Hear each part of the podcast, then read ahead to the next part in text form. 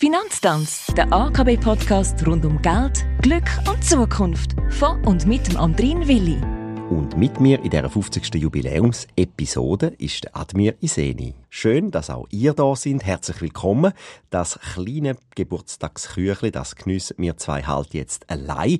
Aber bevor wir das machen, geht's an Zeck. Wir sind immer noch beim Thema Eigenheim und was es da alles braucht dazu, damit man sich den Traum erfüllen kann.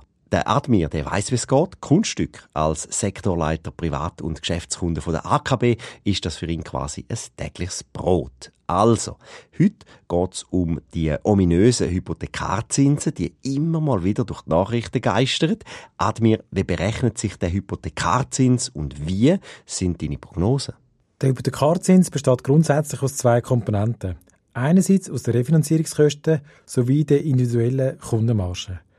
Der Zins wird von mehreren Faktoren beeinflusst. Von nationalen und internationalen Leitzinsen, von der Konjunktur, der Inflation sowie auch die Markterwartungen haben einen entsprechenden Einfluss. Die Kundenmarge bei der AKB wird individuell berechnet und sind auch abhängig von vielen Parametern wie Tragbarkeit und Belehnung. Je tiefer das Risiko für die Bank, desto tiefer ist generell auch die Kundenmarge. Wichtig, Zinsen sind tägliche Schwankungen an den Kapitalmärkten ausgesetzt. Sie können sich jederzeit ändern. Eine Fixierung bei der AKB ist momentan bis zu 18 Monate für Auszahlung von den entsprechenden Tranchen möglich, bis 9 Monate derzeit ohne Zinszuschlag.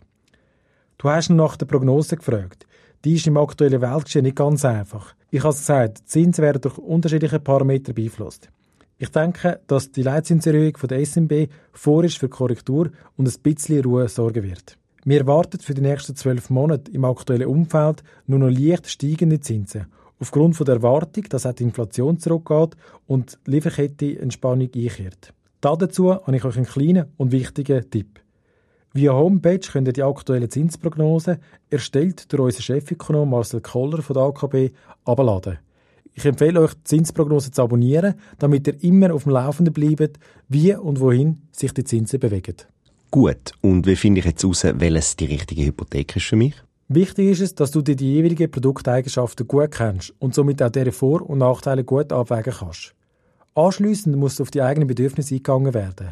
Beim Vergleich den verschiedenen Modellen sollte nicht nur der Zinssatz ausschlaggebend sein, sondern eben auch die persönliche Präferenz. Wer Ausgaben fix planen will und sich nicht aktiv mit den Finanzmärkten auseinandersetzen möchte, fährt mit der Festhypothek in der Regel am besten.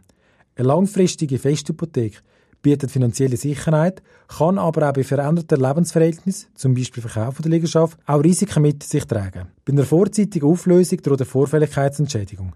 Wer aber zum Beispiel Wert auf maximale Flexibilität legt oder gleichbleibende oder sinkende Zinsen erwartet, sollte sich eher für eine Saro-Hypothek entscheiden. Weil man die jeweiligen Produkte miteinander kombinieren kann, haben wir bestenfalls einen guten Produktemix. Ich denke, wichtig ist es, es braucht ein fundiertes und persönliches Gespräch mit dem Kundenberater.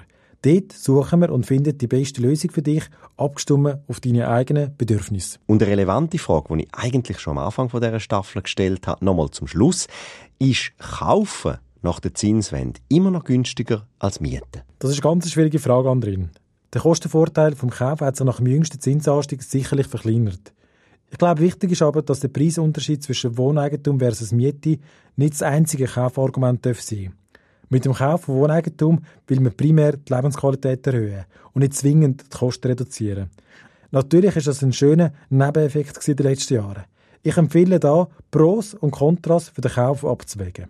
Vielen Dank, Admir Iseni, für deine Einschätzungen und deine Expertise und danke fürs Innenlosen in unsere Jubiläumsepisode vom Finanztanz. Wir hören nicht auf. Nächste Woche sind wir wieder am Mittwoch zu hören. Jetzt verabschieden wir uns und sagen Tschüss.